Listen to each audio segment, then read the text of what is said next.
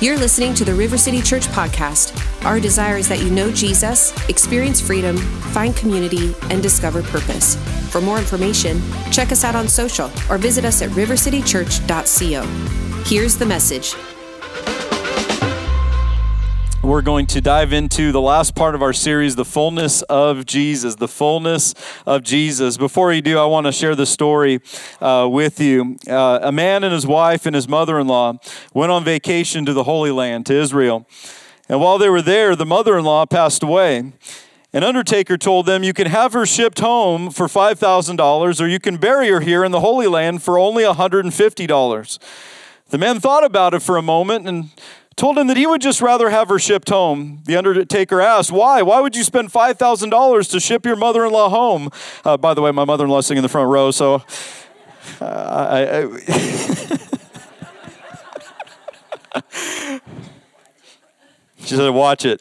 Uh, he says, Why would you spend $5,000 to ship your mother in law home when it would be wonderful to have her buried here in the Holy Land and only spend $150? The man said, Well, there was a man who died 2,000 years ago. He was buried here, and three days later, he rose from the grave. And I just can't take that chance. uh, all right, John, I'm just going to move on. John chapter 1. John chapter 1. Uh, I shared this with you last week as we've been going through this, talking about the fullness of Jesus. There's so much more to know, uh, to grow in, and experience. And we're actually going to focus in on the second of those, growing today, growing in Christ. But uh, I gave you this verse last week at the beginning of the message, John chapter 1, verse 16. It says of Jesus that of his fullness we have all received of his fullness. You have not been given uh, a, a, little bit of what Jesus is and has to offer. You've not been given a measure of the Spirit. You've not been given a measure of his promises, a measure of his goodness, a measure of his his of his of his grace for you and for me. No, in fact, it says of his fullness, the fullness of Jesus, of his fullness we have all received. So if you have a relationship with Jesus, that's where it all starts. You have available to you the fullness of his word, the fullness of his promises, the fullness of everything that Jesus wants to do in our lives. Last week we saw in Psalm 103 how he forgives all our sin, all our iniquity, heals all our diseases, redeems our life from destruction, crowns us with loving kindness and tender mercies. And then it says that our youth is renewed like the eagles. In other words, there's something that God wants to renew in our life. All of that is just a taste, a drop in an ocean of all that God provides for us in Jesus the fullness of Jesus, and we have all received that. That's good news. Today, we're going to be in Ephesians chapter 4 to talk about growing in Christ, growing in Jesus. And as I said the first week, we can know Him. We can grow in our experience of the fullness of Jesus. And of course, we can personally encounter that, experience that for ourselves, uh, because it's never meant to just be information. Even when you read the Bible, you're not just reading about what God did. You're reading about, uh, in fact, the Bible is the only book in the entire world that's meant to be read with the author every day. And, and you have available to us the great and exceeding precious promises of His Word. And so the Bible is not just a history book, but it's a prophetic book. It lets us know what God is going to do in our lives. It says, But to each of us, Ephesians chapter 4, verse 7, to each one of us grace was given according to the measure of Christ's gift. To each one of us, grace was given. See, mercy is when I don't get what I deserve. And I'm thankful for mercy. How about you? The Bible says the wages of our sin was death, but the gift of God is eternal life. When we don't get what we deserve because of our own sin, our own decision to run from God, to choose our own way, that's mercy. But grace takes it a step further. If I could put it in financial terms, uh, that, that mercy is what takes us out of the red, but it's grace that puts us into the black. It's, it's, mer- it's grace that adds something to our life. Grace is what when we're when we're given what we never deserve. There's a great acronym uh, for those that like to like acronyms and like take notes. It's God's riches at Christ's expense. Grace is God's riches at Christ's expense. There is the fullness of Jesus is made available because of what Jesus did on the cross. And each one of us was given grace according to, and, and that phrase according to is important. I just read to you in the offering that, that he supplies all our needs according to, that it's not just a little bit of, but he does according to the measure of the fullness. That's an important distinction. An important distinction that according to the measure of what He has available, He has provided for you and for me, and He gives us grace according to the measure of Christ's gift. Therefore, He says, when He ascended on high, He led captivity captive. Jesus, when He rose from the grave and even ascended to heaven, He did something very important. He conquered sin.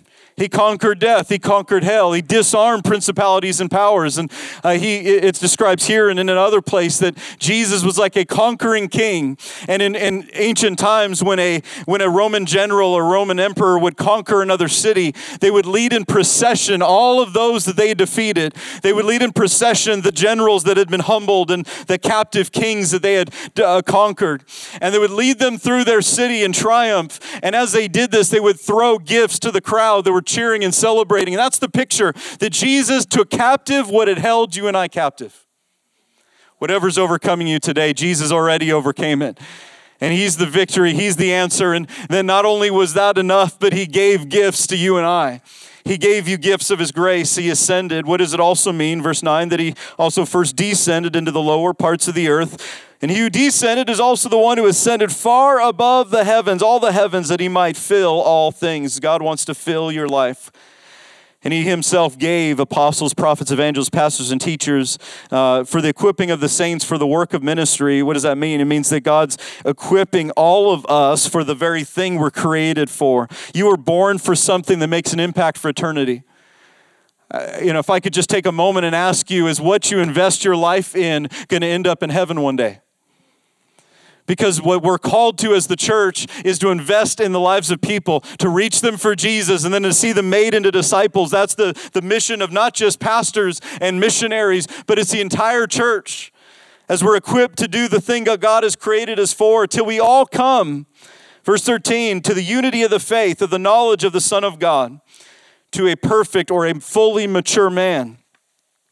So, my, my oldest son, he's 13, and uh, he's the NASCAR fan that we were. He took me to the NASCAR race the other a couple weeks ago. He's he's uh, about two or three months ago. I had him stand next to his mom, uh, and and he's already passed her up by about an inch. And so two or three months ago, we had him stand next to her, and, and you know, like all, all parents, you're like, are you growing this much? And, and, and something happened in the last two or three months. Not only did he grow an inch, but he grew another inch. And so in, in the last month and a half, he's now two inches taller than my wife. And I just, I, you know, I, I don't know how we've got to raise the ceiling in our house. But there's just something about his growth, and, and I can measure right now. I'm looking for benchmarks. So right now we're having him stand next to my wife. Next is me. He's going to be passing me up. But, but, it's, but when we look at our lives and our growth, see, there's lots of areas of growth for us. There's professional growth in your job. There's, there's financial growth in your finances. There's relational growth in your relationships. There's emotional growth as we mature and develop. There's, there's all kinds of areas we can grow, but the, the, the, I believe the most important and the foundational one is our spiritual growth.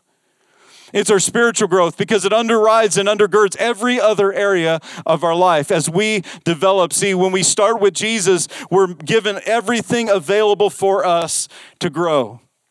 And the measure that God uses, or the measure that He calls us to as the church, and honestly, the only valid measure for us is not to compare ourselves with ourselves.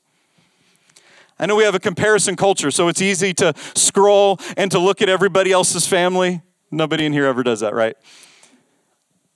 And you're looking at other people's business and compare it to yours. You're looking at other people's faith walk and you're comparing it to yours. And, and the thing is with comparison is it only produces two unhealthy responses. I either think I'm better than you or I think I'm less than you, and neither is valid. The only measure we are to use, the only thing we are to look to is what it says right here the measure of the stature of the fullness of Christ. See, the problem with comparing to somebody else is I can go, yeah, my, I'm a little bit further ahead than them. Not you, that was the first service crowd. Like, like you can you can think you're good or or you've grown as much as you need to, or you're no longer being challenged, and you're no longer, you know, anybody who's we've all grown, it's uncomfortable. And growth sometimes is involves, it always involves change, and, and sometimes it even involves some pain. But growth is necessary. It's not only a part of life, but in your spiritual walk, it's the only answer. We're meant to grow. And the standard and the measure and what we're growing after is to be like Jesus. And he's the answer. And, I'm just going to tell you there's areas for me where I look at Jesus and go, I've still got a long way to go. Some of you are like, no, I'm arrived. I'm a spiritual saint. There's a halo over my head. But for the rest of us, who are blessed by your presence in the room, by the way. I'm kidding. So, so, but here's the reality that you and I are, are there's all of us have areas to grow. I have areas in my walk where, where I, I look at, I want to, I want to, in at the end of my life and my time here on earth, to love people more than I do right now. I want to have more faith than I even do right now. I want to see those things grow. And, and, he's the standard. He's what we're growing towards. He's what we're being made in the image of. Verse 14, that we should no longer be children.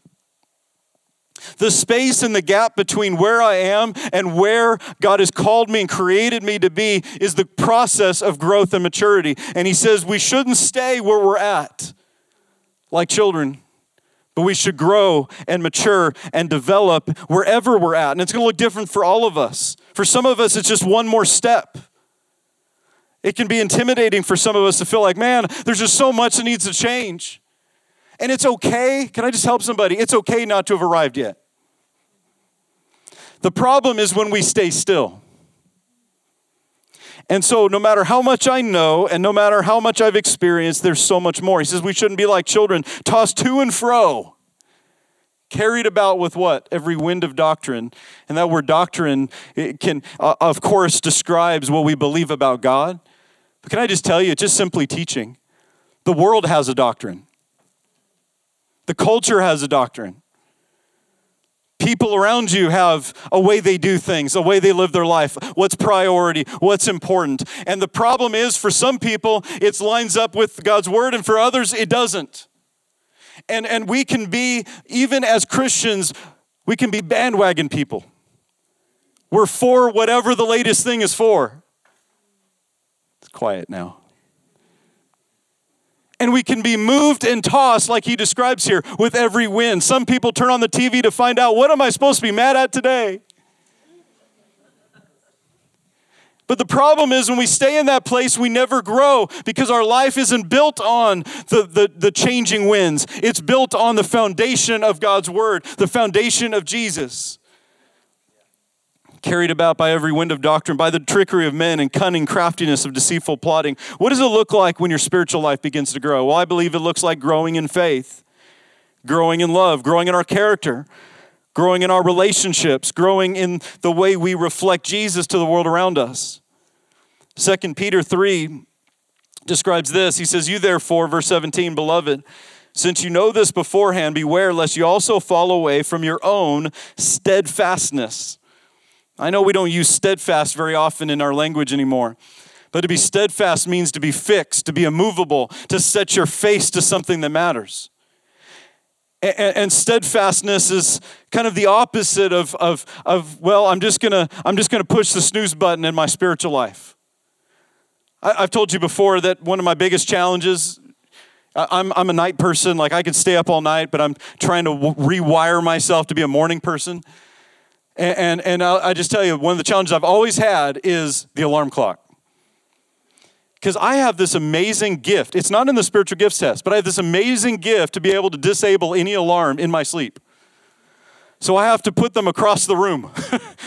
to, to, and, and, and some of us treat our spiritual life like that. We, we hit the snooze button. We stop growing in some areas that God's called us to grow in. And we lose our steadfastness we become moved by every emotion and every feeling and everything that's happening in our culture, and we're moved by anything and everything, but we're called to be steadfast. He says, Don't be led away with the error of the wicked, but here's what we should do grow in the grace and knowledge of our Lord and Savior Jesus. We can grow, we can know, and what does he say? He, he says we can grow in these two things. We can grow in the grace. See, grace is more than just forgiveness. Grace is actually the ability, the, gra- the grace of God empowers us to do what God has created us to do. The Christian life is actually not just hard, it's impossible without Him. But with him, he gives us grace. He gives us grace to be parents. He gives us grace to be spouses. He gives us grace to be Christians, to walk in the things of God. We need his grace. Apart from him, sometimes, especially us doers in the room, like if nothing's happening, we're just going to do something. Even if it's from our own effort, our own ability, our own wisdom. But the thing is, we were never called to live life like that. We were called to depend upon the grace, the ability, the help of God. We need to know what's God's part. We need to know what's our part. I've got three points for you today. Very first one, number one, is grace is God's part, but growth is ours. And when I speak of growth, I'm talking about your personal spiritual growth. See, no one can take responsibility for your growth like you. But grace makes it possible. Grace is God's part.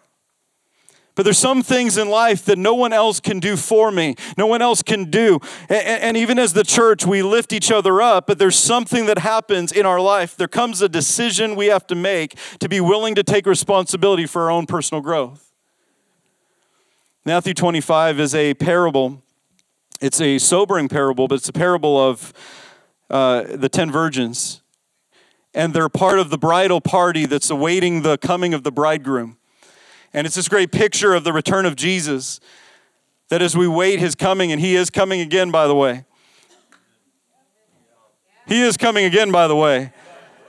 And, and, and, and here's this picture. It says that in the parable that Jesus told, the story that Jesus said in verse 1, it says, Then the kingdom of heaven will be like to ten virgins who took their lamps and they went out to meet the bridegroom.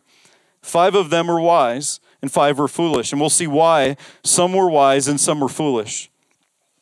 It says, Those who were foolish took their lamps, but they took no oil with them. So they've got their lamps, but they don't have extra oil. But the wise took oil in their vessels with their lamps. So, so they, they brought alongside. So the, the foolish were those that had, there, there's some oil in the lamp, but it's eventually going to run out and the wise have brought vessels with extra oil. That's the difference between the two. And it says, but verse 5 while the bridegroom was delayed. And I just know that there's so many things that God does suddenly in our lives, and, and he's, a, he's not just a God of, well, someday, one day, He'll do something. No, no, He's a God of today. But there are some things where there's delay. And I've found as a pastor in 18 years, delay is the biggest struggle for a lot of people because it says, while the bridegroom was delayed, they all slumbered and slept. Even the wise. See, I know some of us, like me, you know, I, I feel like Peter sometimes, like, Jesus, I'm in this and I'm never going to get discouraged. I'm never going to get tired. But then we do when there's delay. There's a gap between what we've prayed and what we've seen happen yet. There's a gap between the promise and the fulfillment of the promise. And, and some of us are in a delay moment right now. And the issue is not about the delay, the issue is do we have the oil we need? Because watch what happens next. While the bridegroom was delayed, they all slumbered and slept. Then a voice, the voice of the bridegroom, a cry came at night Behold, the bridegroom is coming, go out to meet him. So then all those virgins arose. They trimmed their lamps, they prepared them. And the foolish said to the wise, Give us some of your oil. Why did they need oil? Because in the delay, their oil ran out and they looked to the five who were wise and they said, Give us some of your oil. And the wise said, and this is why they're wise, not only did they prepare, but they realized they didn't have enough for them. He said, We can't give you our oil. You have to go and buy for yourselves. There's some things in our life that no one else can do for us. We need to know what God does, and we need to know what our responsibility is and how we can grow. And I think the issue is found right here. Growth will cost you something. He said to those that they said to the, the foolish, they said, Go and buy for yourselves. I don't know why they didn't buy it in the first place. Maybe they thought they had more time. Maybe they thought life would always be the way it is. And, and those of us who've experienced the last few years, all of us have like some of the major, massive changes. I heard recently that they're expecting in the next 10 years, there's going to be more change than the last 100 years combined. which is staggering. But what we've seen, even in the last few years, do you know what it's done? It's let us know where we had oil and where we ran out. Some of us thought we had enough oil in our relationships and then it ran out. We thought we had enough oil in our character. but it ran out. We thought we had enough oil in our faith, but delay happened and it ran out. Things didn't go as planned and it ran out. And I want to challenge you today because I believe that God's preparing us for something greater. He's actually preparing us for fullness. He's preparing us for the fullness of His promise, His calling for your life, your family, this city, our church, all of it. But to grow to there is going to cost something. And it's something that somebody else can't do for us. Growing, in fact, number two, growing to the next level in your life requires change.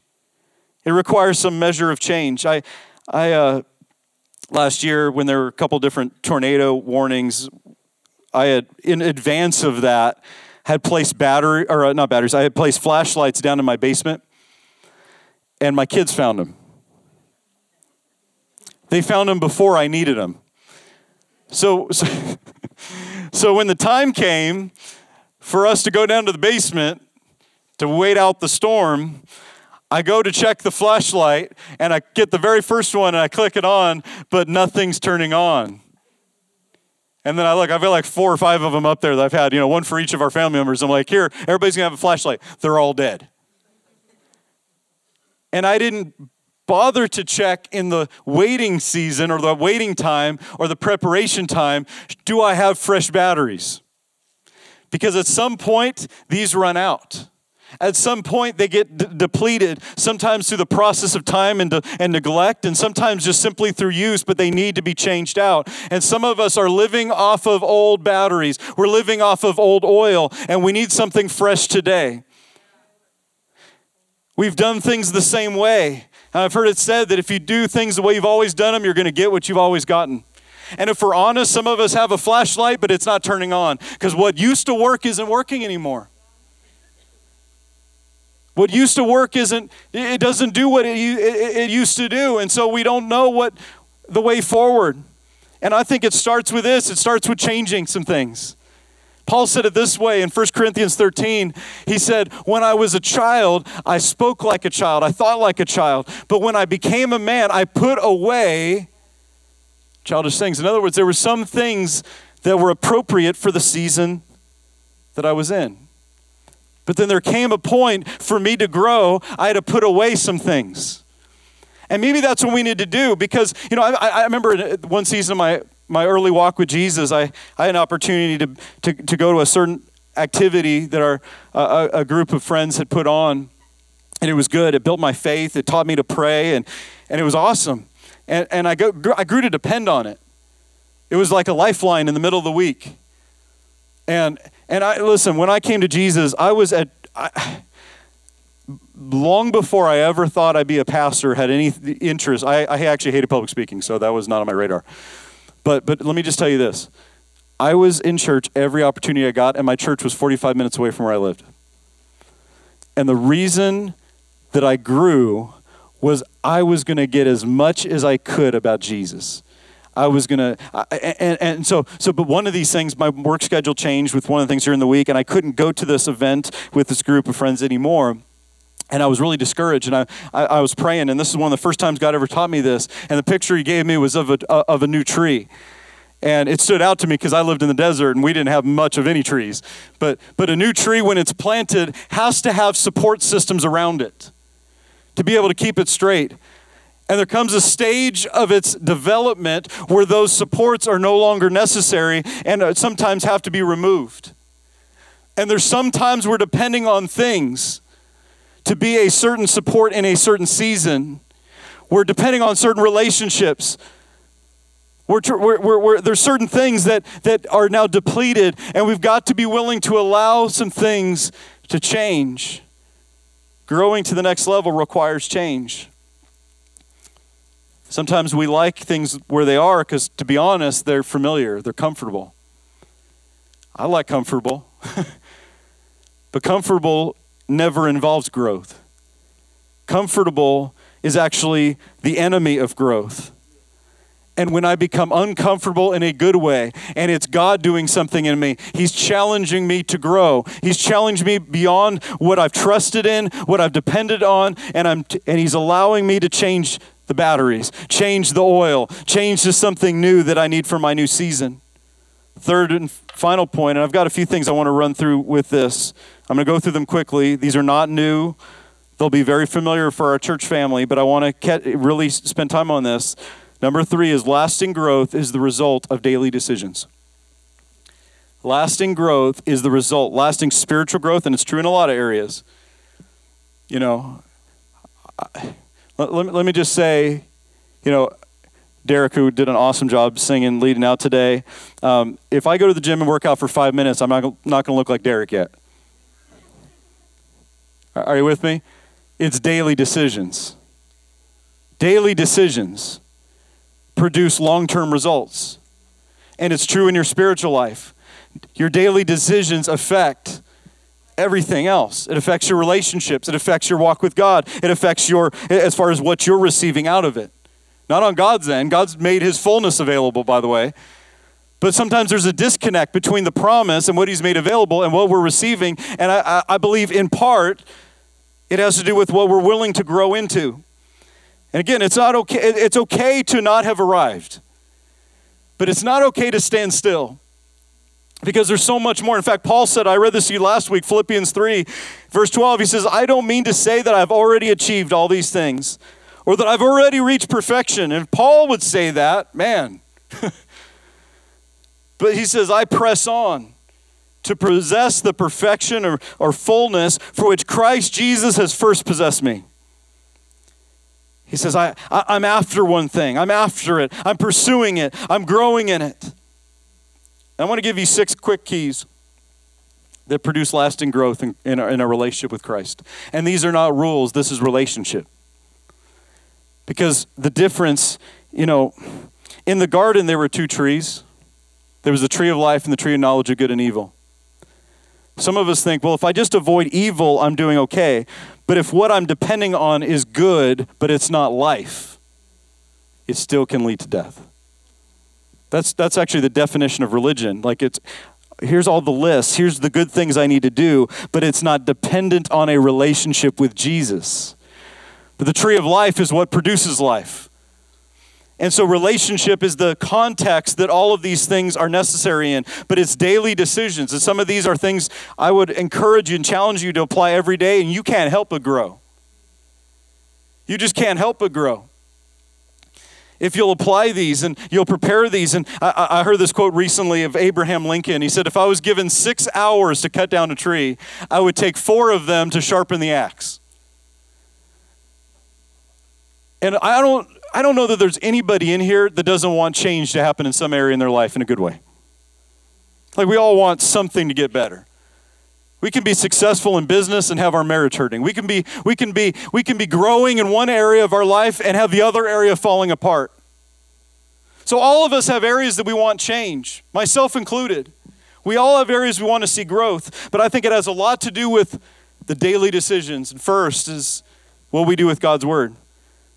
God's word is the first key that I think all of us need. There's there's you know, I think one of the biggest problems in, if I could, I, I, I hate to do, I never do this because I, I think it's too easy to just point fingers and be critical. But let me just say this the problem in the, in the church in America is becoming the abandonment of the Word of God. The more we get away from this, the more we try to build and more we have to depend on philosophies and ideas of men instead of something that will long outlast anybody's opinion, including mine.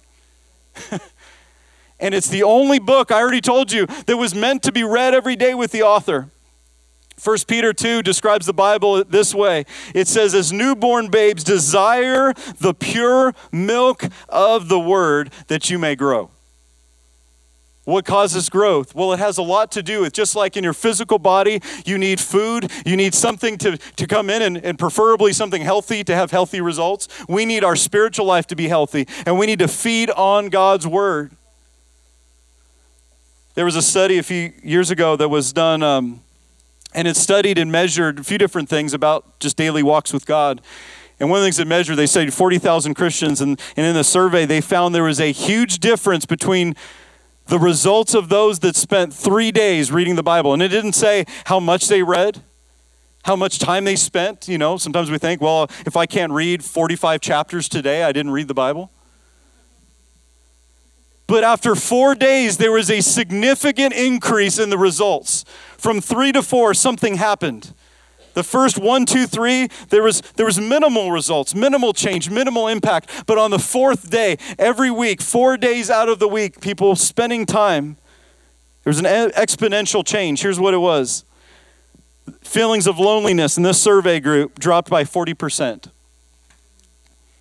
Anger problems dropped by 32%. Bitterness in relationships with spouses, kids, close family members dropped by 40%. Problems with addiction and alcoholism dropped by 57%. This is a, this is a big one right here. Feeling spiritually stagnant. Feeling spiritually stagnant, 60%. That, that, that there was this significant exponential shift by daily spending time in the Word of God. Well, I just don't understand it. I don't have it all figured out. That's okay. You just keep getting in the Word of God. Ask the Holy Spirit to teach you, lead you, guide you. Don't start in the book of Leviticus. I'm just going to say. But, but, but, but get into God's Word and spend time in it every day and let God build a foundation that lasts in your life. Number two is prayer. And I'll, I'll, add to that prayer and fasting that as we have a lifestyle of just relationship with Jesus, talking to God every day, well, I just don't have time. I'm too busy. Well, here's what I, here's what I know. We all make time for what matters. But if you'll make time to spend time with Jesus in prayer, just talking to God, just spend time. And I, I want to say the best time is the beginning, to give Him your first. And you know what I've seen? This has been my experience, and I'm busy. I, I, I, I got three kids, that alone. But, uh, but, but, but here's the thing when you make space, you actually free yourself up for what matters. When you start your day right, it changes everything. And you realize, because can I just tell you, you may not realize there's spiritual warfare. I'm actually going to spend some time on that in this next series. There's spiritual warfare. There's a battle, and you know one of the biggest things the enemy is going to fight? It's, it's not, yeah, it's your calling, and it's your identity, and it's your purpose. But you know how he keeps you from those things? By sabotaging you in the little things, the daily decisions. Because he knows how powerful you are. The enemy knows how powerful the call and purpose of God is on your life and your family, and, and, and, and he'll do whatever he can. So, so it'll be like this you're sitting down to read the Bible, and the kids start fighting. You sit down, and everybody starts calling you. You sit down and listen, I'm all for having the Bible app on your phone, but if, if in five minutes of trying to read the Bible app, you're scrolling every app afterward, I mean, I'm just being real. Like that happens to me too. It's easy. So, so it's there has to be a way to say I'm going to make time for what matters. And as you make that a part of your daily decision, it'll strengthen your life. That's why he says, "Don't worry about anything, but pray about everything." Sometimes the, the indicators, so like on a car, you have those caution lights, the warning lights that tell you that, you know, it's time for an oil change or, or the tire pressure's low or there's an engine issue or whatever. And you see those caution lights? Some of us have been driving with caution lights for a while. In our, our, our spiritual life, you know what a caution light is for me? I don't have the joy that I once had. I'm not as hungry as I once was, or I'm missing peace where I should have it because all of that's available in Jesus. And it's time to change the batteries then. It's time to, to, to get some oil. Do you know what gets oil? These things I'm describing. Number three is praise and worship. Well, I'm not very expressive. It's just not my personality. Well, worship isn't the responsibility of the singers in here, it's actually all of our calling. And as you worship, you magnify whatever you worship. And everybody's actually created to worship. We're all worshipers. The issue isn't if we worship, it's what we worship. It, it always cracks me up when Christians in church go, "Well, it's just not my personality to you know do any of that like worship stuff." But then you go to a Vikings game. Okay. Number four is giving. Be generous towards God and others. I think the, the root of much sin, if not most of it, is self centeredness. You never have to teach kids to be self centered. Did you notice that? But, but here's, here's what's amazing when you begin to put Jesus first and you begin to live to pour out what you've had poured into you, it does something for you. It does something in your life. It fulfills your life in a way you wouldn't otherwise. The last two, number five, is the Holy Spirit. I think the missing ingredient for most Christians is not just a new program or a new book or a new idea. It's actually what was God's idea all along to be filled with and led by the Holy Spirit, to be empowered by the Holy Spirit. The last one's the church. And the church is not just a building, but it's a community of God's people where we grow together. Because all of us have blind spots. We all have areas that, you know, we need help sharpening us. We need people around us that are going to speak life and encourage us. We need people to lift us up. We still got to get our own oil, but we need people around us. It's a lot easier when you've got a support system, when you've got people that are fighting for you. You got people that are helping you, but you know what? It's not just about what we receive. Because this is where I think a lot of people become dissatisfied in their Christian walk. Because it's not just about receiving. I was never meant to just receive, and that's what we do in church. I, I, my wife and I, we were on vacation last earlier part in the year, and it was one of the only times I wasn't leading a service or in church on a Sunday as a pastor preaching or whatever. And you know where we were on Sunday morning? We were in church. Not because of some duty or obligation, but because I need it too. I need to be, I need God pouring into my life through others. But you know what I love too is the church is where all of us bring something to pour into others. So all of all of us have something that someone else needs. I need what you have, and we, we need what each other has. And it's only together that God has put exactly what's needed for our lives together in the house. If we could put this uh, picture up on the screen. Yeah, there we go. You know, these are, for the most part, daily decisions. If we'll make these a part of our life, it'll take us to the next level. And I've got a double A battery in my hand. It takes two of these to power a microphone. Usually a couple for, you know, I, I, don't know. One of the biggest challenges that I was not prepared for being a dad is I'm in constant search of batteries. There's never enough batteries in the house. You're always trying to find them, and you never have the ones you need. You know, even when you're like, man, I got the best Christmas gift ever for my kid, and you didn't get batteries. But you know, this battery is good for certain things, but it's not enough to power a car. It's not equipped for that. It's not built for that. I need something a little bit more powerful. And I believe where God takes all of us sometimes requires growth, requires transformation, requires change, because God has something that He's wanting to launch in our life and do through our life, but we're trying to have this level commitment, this level investment, this level uh, passion, and yet God's saying, I want you to have that because that's the only thing. If you you need oil not just for a remote, you need oil for a calling, for a purpose, for a destiny, for a family transformed. What God wants to do in our life is bigger than what we have now. And that's why he calls us to experience change and growth. And last thing, last analogy I'll give you is my uh, my dad and I were having a conversation a couple weeks ago. They live full time in Florida, and you know they're they're looking at you know spending some of the year up here. And one of the conversations we were talking about was how when you leave your car at the airport or at your house for an extended period of time, like maybe some of you are snowbirds, and uh, which means you're probably about to leave real soon. But but but one of the big challenges with that, just practically, is when you get in your car after it's sat for an extended period of time of not being used, you get ready to start it, and the battery's dead. Jen, if you could pass me those cables up there. The battery's dead. And and you've got to jump start it. So hopefully you have some of these around. And you got to jump start the battery. And you know, Church provides that for our faith. As we gather together and people are pouring into us, that's why we have city groups and that's why we have our dream team, because we need people around us that can help jumpstart some things in our life. Where we leave the room and we're like, let's charge hell with a water pistol.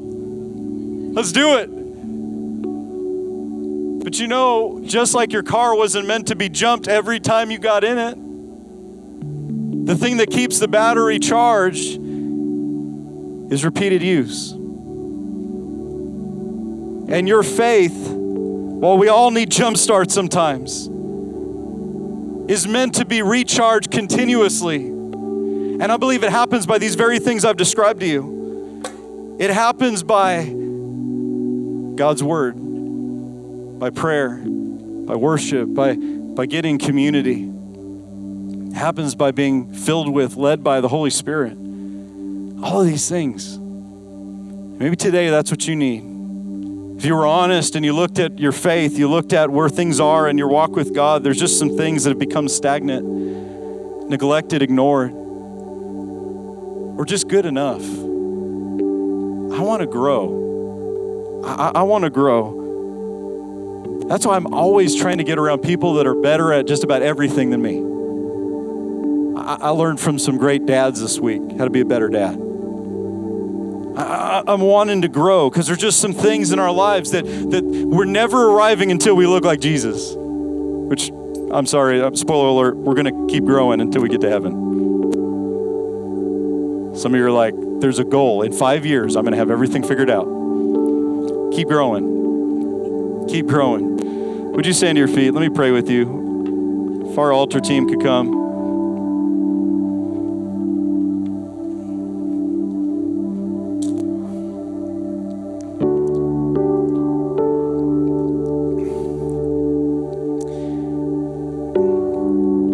I could just call back to something I started at the beginning of this Ephesians chapter 4. After it describes what I read at the beginning, it says this in verse 15 speaking the truth in love, we may grow up into all things into Him who's the head, from whom the whole body, joined and knit together by what every joint supplies. And that's amazing. You and I are connected, and all of us supply something. The lie is that I don't matter. What I bring, what God's given me, doesn't matter. No, it matters. Somebody needs what you carry. Somebody needs what you haven't even discovered yet. I'm asking you to bow your heads, close your eyes. I'll be out here just a moment. But if I could just remind you that today we grow by a decision. But all of this is only possible with the most important decision that we'll ever make, and it's the decision to follow Jesus. Because all of this only works in the context of relationship. Not rules, not religion, relationship. Jesus died on the cross to take my sin and yours, to pay the price so that we could be forgiven, so that we could have a home in heaven and a purpose right here in this world. Purpose to live for what matters for eternity, to make a difference, to see our families set free. It all starts with a decision to say yes to Jesus. He's already made available for every person in here, every person alive. He's made available forgiveness and redemption and forgiveness or, or, and freedom. We have to receive it. We have to say yes to it. And if you've never said yes to a relationship with Jesus, I want to lead you in a very simple prayer prayer of faith. And I say it's simple because it's not about the words, but it's about your heart putting your trust and faith in Jesus. Maybe you trust in everything else and it's run out. The batteries are dead. You tried it on your own, it didn't work. Would you give it to Jesus? If you've never had a relationship with Jesus, I want to give you that opportunity right now. If you want pray with us, I want you to respond, not even to this message, but respond to God. Say, Would you save me? Would you help me? Would you forgive me? And as we pray, before we do, if you say, That's me, Brian, I need a relationship with Jesus, would you simply raise your hand? Say, That's me. I need God in my life. Maybe you need to come back to God. You need a fresh start with God. If that's you, just lift your hand. Say, That's me, Ryan. Yeah, anybody else? Thank you. Would you just pray this with me? Say, Jesus. I'm ask every believer in here. Say, Jesus, forgive me of my sins. Be my Savior. Be Lord of my life. I give my heart to you. I believe you died on the cross for me. I believe you raised from that you, ro- you rose from the dead.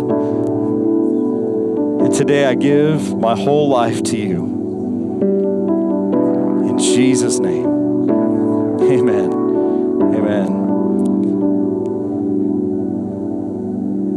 Before we go, one more thing. If you're just a, you're a Christian, but man, the oil's running out. You need God to fill you today.